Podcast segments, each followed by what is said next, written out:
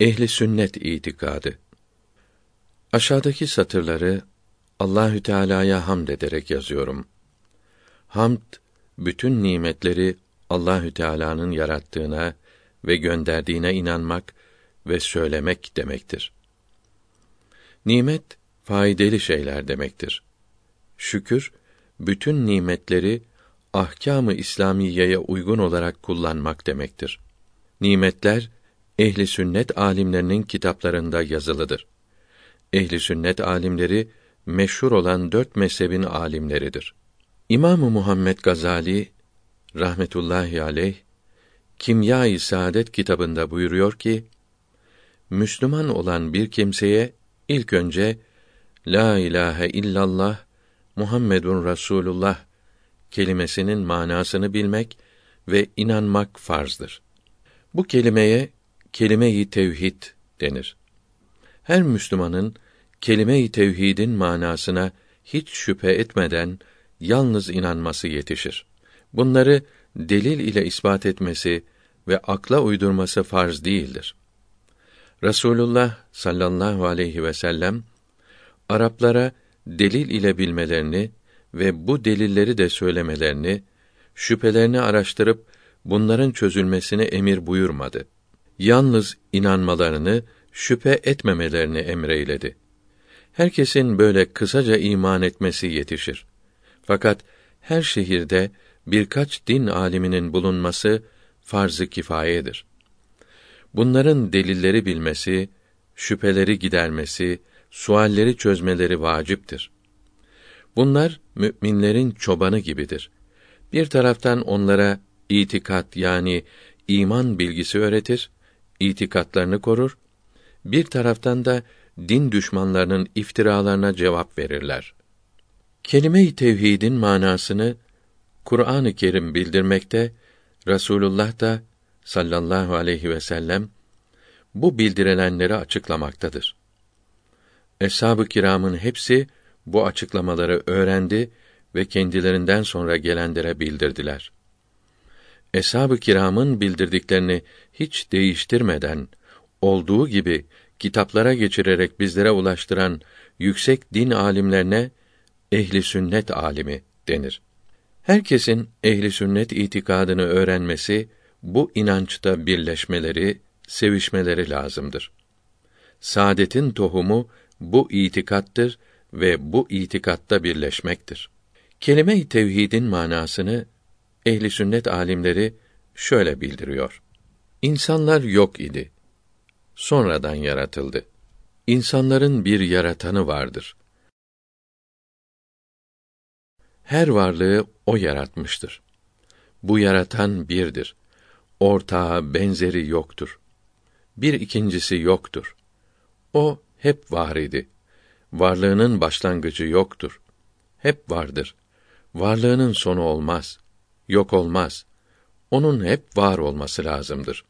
O yok olamaz. Varlığı kendindendir. Hiçbir sebebe ihtiyacı yoktur. Ona muhtaç olmayan hiçbir şey yoktur. Her şeyi var eden, her varı her an varlıkta durduran odur. O madde değildir, cisim değildir, bir yerde değildir. Hiçbir maddede bulunmaz. Şekli yoktur, ölçülmez. Nasıldır diye sorulmaz. O deyince akla hayale gelen her şey o değildir. O bunlara benzemez.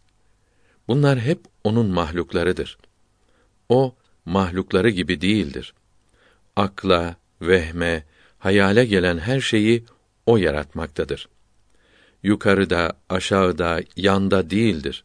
Yeri yoktur. Her varlık arşın altındadır. Arş ise onun kudreti, kuvveti altındadır. O arşın üstündedir. Fakat bu arş onu taşıyor demek değildir. Arş onun lütfu ve kudretiyle vardır. O ezelde, sonsuz öncelerde nasıl ise şimdi hep öyledir. Arşı yaratmadan önce nasıl idiyse ebedi sonsuz geleceklerde de hep öyledir. Onda değişiklik olmaz. Onun sıfatları vardır. Sıfat-ı subutiyesi sekizdir. Hayat, ilm, sem, basar, kudret, irade, kelam, tekvin. Bu sıfatlarında da hiç değişiklik olmaz. Değişiklik olmak kusurdur. Onda kusur, noksanlık yoktur. Hiçbir mahlukuna benzemez ise de bu dünyada onu kendisinin bildirdiği kadar bilmek ve ahirette görmek vardır. Burada nasıl olduğu anlaşılamadan bilinir. Orada da anlaşılamadan görülecektir. Birinci cilt 46. mektubu okuyunuz. Küllü ma hatara bibalike Allahu gayru zalike. Allahü Teala kullarına peygamberler aleyhisselam gönderdi. Bu büyük insanlar vasıtasıyla kullarına saadete ve felakete sebep olan işleri bildirdi. Peygamberlerin en yükseği son peygamberi olan Muhammed aleyhisselam'dır. Yeryüzündeki dinli dinsiz herkese, her yere, her millete peygamber olarak gönderilmiştir. Bütün insanların, meleklerin ve cinnin peygamberidir. Dünyanın her yerinde herkesin o yüce peygambere tabi olması, uyması lazımdır. İmamı Gazali'nin yazısı burada tamam oldu. İmamı Muhammed Gazali rahmetullahü teala aleyh İslam'ın en büyük alimlerindendir. Yüzlerce kitap yazmıştır. Kitaplarının hepsi çok kıymetlidir. Hicretin 450 senesinde Tus yani Meşhed şehrinde tevellüt 505 miladi 1111 senesinde orada vefat etti. Büyük alim ve mürşid-i kamil Seyyid Abdülhakim Arvasi rahmetullahi aleyh buyuruyor ki Rasulullah'ın sallallahu aleyhi ve sellem üç türlü vazifesi vardı. Birincisi ahkâm-ı Kur'aniyeyi yani iman edilecek bilgileri ve ahkâm-ı fıkhiyeyi bütün insanlara tebliğ etmek, bildirmek idi. Ahkâm-ı fıkhiye yapılması emir veya yasak edilen işlerdir. Bu bilgilere ahkâm-ı İslamiye denir.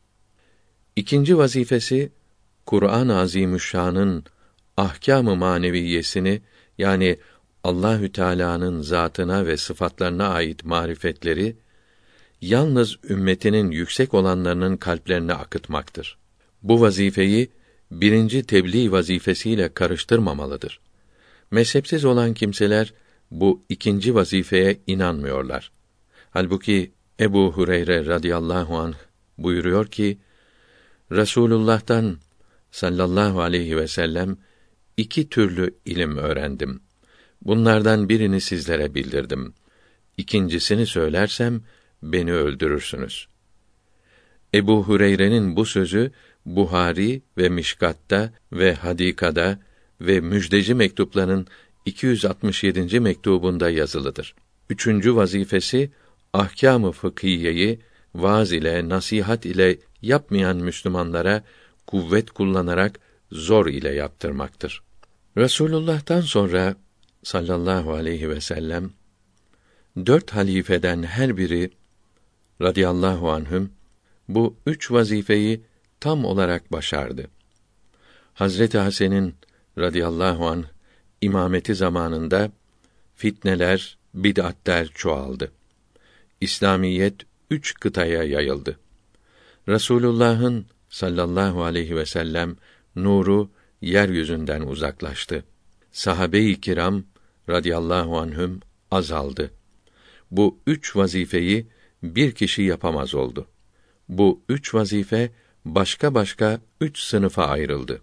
Üsul ve furu ahkamını tebliğ vazifesi yani imanı ve ahkamı fıkhiyeyi yani ahkamı İslamiyeyi bildirmek vazifesi din imamlarına yani müçtehitlere verildi. Bu müçtehitlerden imanı bildirenlere mütekellimin, fıkhı yani ahkamı İslamiyeyi bildirenlere fukaha denildi. İkinci vazife yani dileyen Müslümanları Kur'an-ı Azimüşşan'ın manevi ahkamına kavuşturmak, Ehli Beyt'in 12 imamına ve tasavvuf büyüklerine verildi. Cüneyd-i Bağdadi ve Sırrı-i Sekati bunlardandır. Cüneyd-i Bağdadi hicretin 207. senesinde tevellüt 298 miladi 911'de Bağdat'ta vefat etti.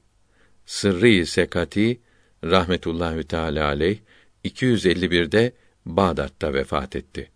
Ehli sünnet alimleri Rasulullah Efendimizin bu ikinci vazifesini 12 imamdan öğrenerek tasavvuf ilmini meydana getirdiler. Bazıları evliyaya, kerametlere ve tasavvufa inanmıyorlar. Onların bu inanmamaları 12 imamla ilgileri olmadığını göstermektedir. Ehli beytin yolunda olsalardı peygamberimizin bu ikinci vazifesini 12 imamdan öğrenirler, içlerinden tasavvuf alimleri, veliler yetişirdi. Bunlar yetişmediği gibi bunların bulunduğuna da inanmıyorlar. Görülüyor ki 12 imam ehli sünnetin imamlarıdır. Ehli beyti seven ve 12 imamın yolunda olanlar ehli sünnettir. İslam alimi olabilmek için Rasulullah'ın bu iki vazifesinde kendisinin varisi olmak lazımdır. Yani bu ilimlerin ikisinde de mütehassıs olmak lazımdır.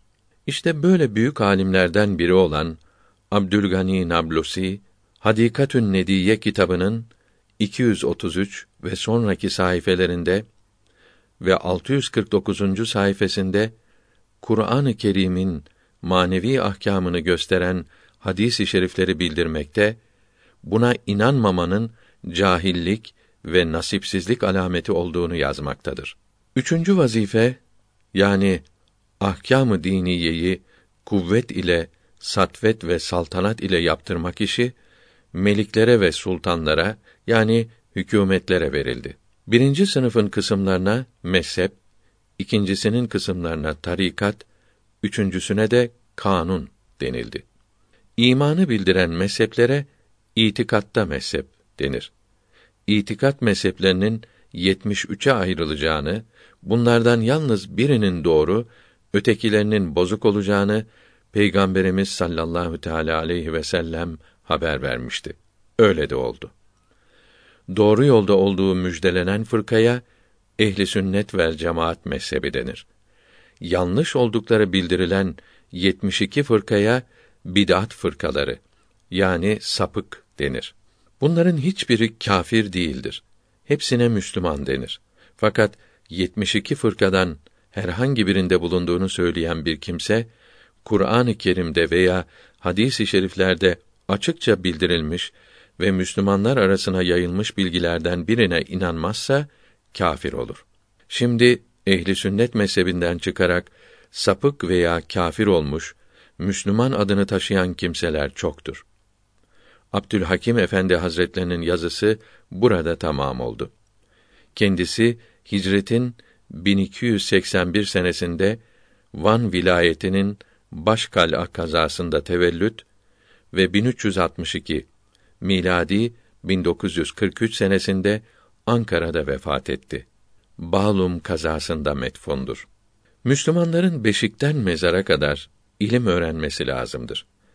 Müslümanların öğrenmesi lazım olan ilimlere ulûmu İslamiye denir.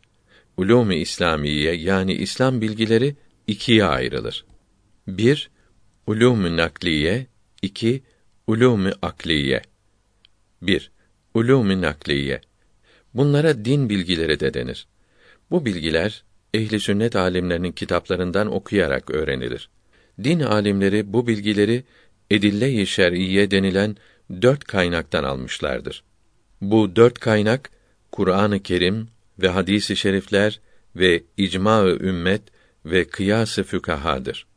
Din bilgileri de iki kısma ayrılır. Ulûm-i âliye yani yüksek din bilgileri ve ulûm-i iptidaiye yani alet ilimleri. Yüksek din bilgileri sekiz kısma ayrılır. 1. İlmi tefsirdir. Bu ilmin mütehassıslarına müfessir denir. Müfessir demek kelamı ilahiden murad-ı ilahiyi anlayan derin alim demektir. 2. İlmi usulü hadistir. Bu ilim hadislerin cinslerini ayırır. Hadis-i şeriflerin çeşitleri Saadet Ebediye kitabı ikinci kısım altıncı maddede yazılıdır. 3. İlmi hadistir. Bu ilim Peygamberimizin sallallahu aleyhi ve sellem sözlerini, hareketlerini ve hallerini inceler. 4. İlmi usulü kelamdır. Bu ilim kelam ilminin ayet-i kerimelerden ve hadis-i şeriflerden nasıl çıkarılacağını anlatır. 5. İlmi kelamdır. Kelam ilmi kelime-i şehadeti ve kelime-i tevhidi ve bunlara bağlı olan imanın altı şartını anlatır. Bunlar kalb ile iman edilmesi lazım olan bilgilerdir. Kelam alimleri usulü kelam ve kelam bilgilerini birlikte yazmayı adet etmişlerdir. Cahiller bunun için bu iki ilmi tek bir kelam ilmi sanmaktadır. 6. İlmi usulü fıkh'tır. Bu ilim fıkıh bilgilerinin Kur'an-ı Kerim'den ve hadis-i şeriflerden nasıl çıkarılacağını bildirir. 7. İlmi fıkh'dır. Bu ilim ef'ali mükellefini yani akil bali olanların beden ile nasıl hareket, ibadet edeceğini bildirir. Beden için lazım olan bilgilerdir. Ef'ali mükellefin farz, vacip, sünnet, müstehap, mübah, haram, mekruh ve müfsit olmak üzere sekiz kısım ise de kısaca üçe ayrılabilir. Emredilen işler, yasak edilen işler, mübah olanlardır. Sekiz, ilmi tasavvuftur. Bu ilme, ilmi ahlak da denir. Kalb ile yapılması emir ve yasak edilen şeyleri bildirdiği gibi, imanın vicdanileşmesini ve fıkıh işlerinin seve seve ve kolaylıkla yapılmasını ve marifete kavuşmayı sağlar. Erkek ve kadın her Müslümanın bu sekiz bilgiden kelam, fıkıh ve tasavvuf bilgilerini yani İslamiyeti lüzumu kadar öğrenmesinin farz-ı ayn olduğunu, öğrenmemek suç, günah olduğunu Hadika kitabının sahibi rahmetullahi teala aleyh 323. sayfasında ve İbn Abidin ön sözünde bildirmişlerdir. 2. Ulûm-i akliye. Bunlara tecrübi ilimler de denir. Bunlar fen bilgisi, edebiyat bilgisi olarak ikiye ayrılır. Müslümanların bu ilimleri öğrenmeleri farz-ı kifayedir. Dini bilgileri ise lazım olanları ve harpte kullanılan silahları öğrenmek farz-ı ayn'dır. Lüzumundan fazla olanları ve harpte kullanılan silahlarda mütehassıs olmak farz-ı kifayedir. Bir şehirde bu bilgileri bilen bir alim, yapan sanat merkezleri bulunmazsa, şehirde bulunanların hepsi ve hükümet adamları günahlı olurlar.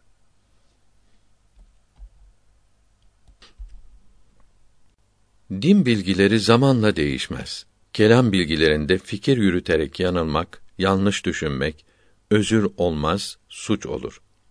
Fıkıhtaki işlerde İslamiyetin gösterdiği özürlerle İslamiyetin bildirdiği değişikliklerden, kolaylıklardan istifade olunur. Kendi düşüncesi, görüşüyle değişiklik yapmak, din işlerinde reform yapmak hiç caiz değildir. Dinden çıkmaya sebep olur. Ulûm-i akliyede değişiklik, yenilik, ilerlemek caizdir. Bunları kâfirlerden de arayıp bulup öğrenmek, yapmak lazımdır. Mearif Nazırı Es-Seyyid Ahmet Zühtü Paşa'nın rahmetullahi teala aleyh toplamış olduğu Mecmuayı Zühdiye kitabının başındaki yazıyı aşağıya yazıyoruz. Fıkıh kelimesi Arapçada fekiha yefkahu şeklinde kullanılınca yani dördüncü babtan olunca bilmek, anlamak demektir. Beşinci babtan olunca İslamiyeti bilmek, anlamak demektir. Ahkâm-ı İslamiyeyi bilen alimlere fakih denir. Fıkıh ilmi insanların yapması ve yapmaması lazım olan işleri bildirir. Bu ilme ahkâm-ı İslamiye de denir. Fıkıh bilgileri Kur'an-ı Kerim'den, hadis-i şeriflerden, icma-ı ümmetten ve kıyastan meydana gelmektedir. Eshab-ı kiramın veya bunlardan sonra gelen müçtehitlerin söz birliğine icma-ı ümmet denir.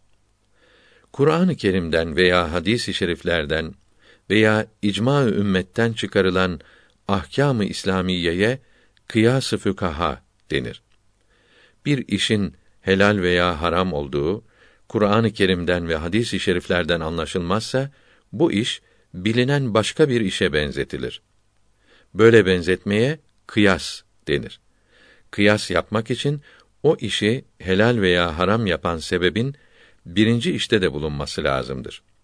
Bunu da içtihat derecesine yükselmiş alimler rahmetullahi teala aleyhim ecmaîn anlayabilir. Fıkıh ilmi çok geniştir.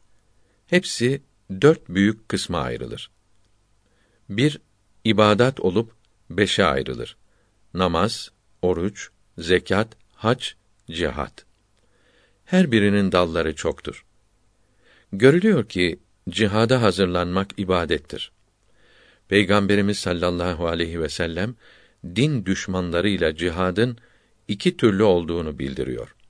İş ile söz ve yazı ile. İş ile cihada hazırlanmak, yeni silahları yapmasını ve kullanmasını öğrenmek farzdır. Bu cihadı devlet yapar. Milletin devlet kanunlarına, emirlerine uyarak cihada iştirak etmesi farzdır.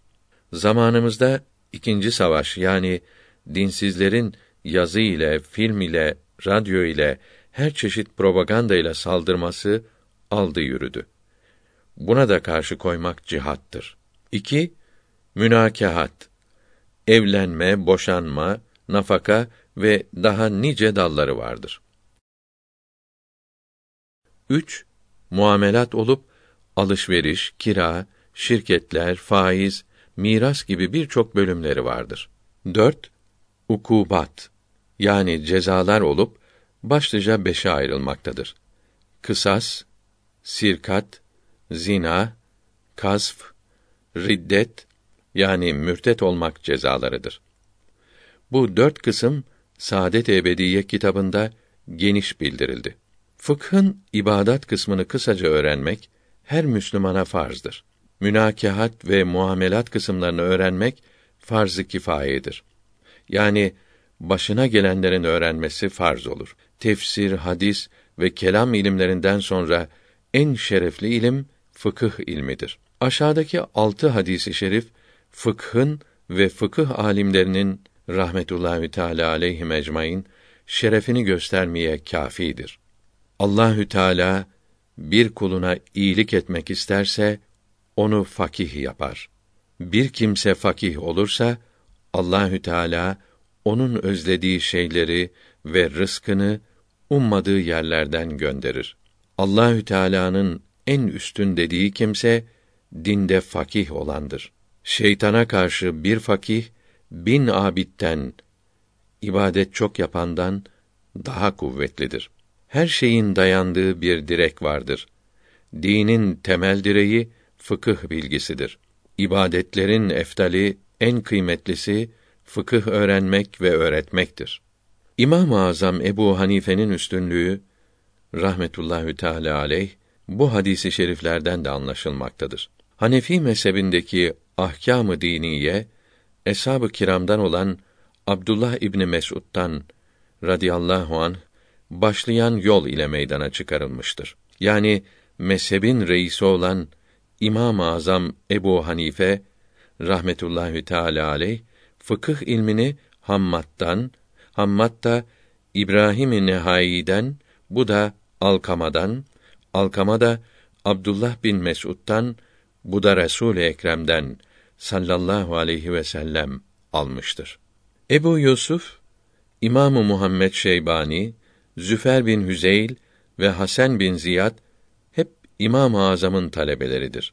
Rahimehumullah. Bunlardan İmamı Muhammed din bilgilerinde bin kadar kitap yazmıştır. Hicretin 135 senesinde tevellüt, 189 miladi 805'te Rey şehrinde vefat etmiştir.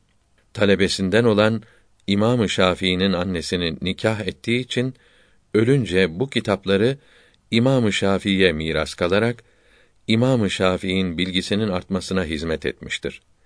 Bunun için İmam-ı Şafii rahmetullahi teala aleyh yemin ederim ki fıkıh bilgim İmam-ı Muhammed'in kitaplarını okumakla arttı. Fıkıh bilgisini derinleştirmek isteyen Ebu Hanife'nin talebesiyle beraber bulunsun dedi. Bir kere de bütün Müslümanlar İmam-ı Azam'ın ev halkı çoluk çocuğu gibidir buyurdu. Yani bir adam çoluk çocuğunun nafakasını kazandığı gibi İmam-ı Azam da insanların işlerinde muhtaç oldukları din bilgilerini meydana çıkarmayı kendi üzerine almış, herkesi güç bir şeyden kurtarmıştır. İmam-ı Azam Ebu Hanife rahmetullahi aleyh fıkıh bilgilerini toplayarak kısımlara, kollara ayırdığı ve usuller, metotlar koyduğu gibi Rasulullah'ın sallallahu aleyhi ve sellem ve eshab-ı kiramın rıdvanullahi aleyhim ecmaîn bildirdiği itikat, iman bilgilerini de topladı ve yüzlerce talebesine bildirdi. Talebesinden ilmi kelam yani iman bilgileri mütehassısları yetişti. Bunlardan İmamı Muhammed Şeybani'nin yetiştirdiklerinden Ebu Bekr Cürcani meşhur oldu. Bunun talebesinden de Ebu Nasr İyad kelam ilminde Ebu Mensur Maturidi'yi yetiştirdi. Ebu Mensur İmam-ı Azam'dan gelen kelam bilgilerini kitaplara yazdı. Yoldan sapmış olanlarla çarpışarak ehli sünnet itikadını kuvvetlendirdi. Her tarafa yaydı. 333 miladi 944 senesinde Semerkant'ta vefat etti. Kabrini bir Yahudi Ruslardan satın alarak eğlence yeri yaptı. İstanbul'dan gelen İhlas şirketi bu çirkin hali görünce 1416 miladi 1996'da Yahudiden 30 bin dolara satın alarak kıymetli hale getirdi. Bu büyük alim ile Ebul Hasan Eş'ari adındaki alime ehli sünnetin itikatta mezhep imamları denir. Fıkıh alimleri yedi tabakadır. Kemal Paşazade Ahmet bin Süleyman Efendi rahmetullahi teala aleyh Vakfun Niyat kitabında bu yedi dereceyi şöyle anlatıyor. 1. İslamiyette mutlak müçtehit olan alimlerdir. Bunlar edille-i erba'dan hüküm çıkarmak için usul ve kaideler kurmuşlar ve koydukları esaslara göre ahkam çıkarmışlardır. Dört mezhep imamı bunlardandır. 2. Mezhepte müçtehitlerdir. Bunlar mezhep reisinin koyduğu kaidelere uyarak dört delilden ahkam çıkaran İmamı Ebu Yusuf ve Muhammed ve benzerleridir. Rahmetullahi aleyhim ecmaîn. 3. Meselelerde müçtehit olanlardır.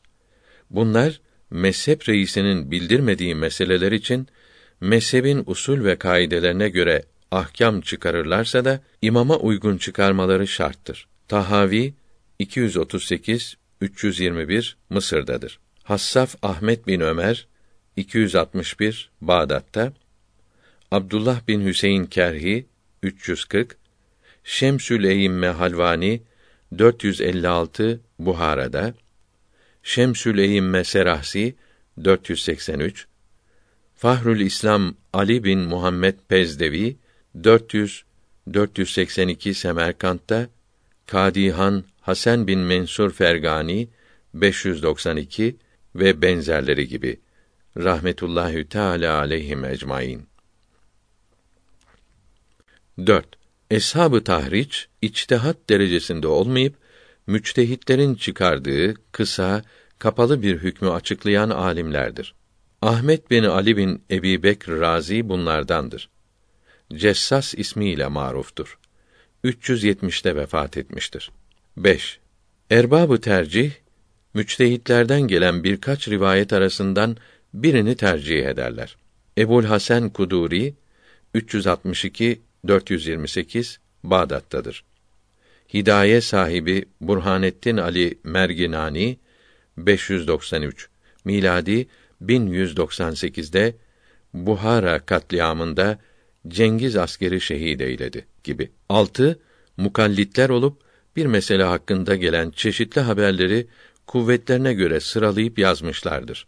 Kitaplarında reddedilen rivayetler yoktur. Kenzü't Dekaik sahibi Ebül Berekat Abdullah bin Ahmet Nesefi 710 ve muhtar sahibi Abdullah bin Mahmud Musuli 683 ve vikaye sahibi Burhanü Şeria Mahmud bin Sadrü Şeria Ubeydullah 673 ve Mecmuaul Bahreyn sahibi İbnü Saati Ahmet bin Ali Bağdadi 694 bunlardandır.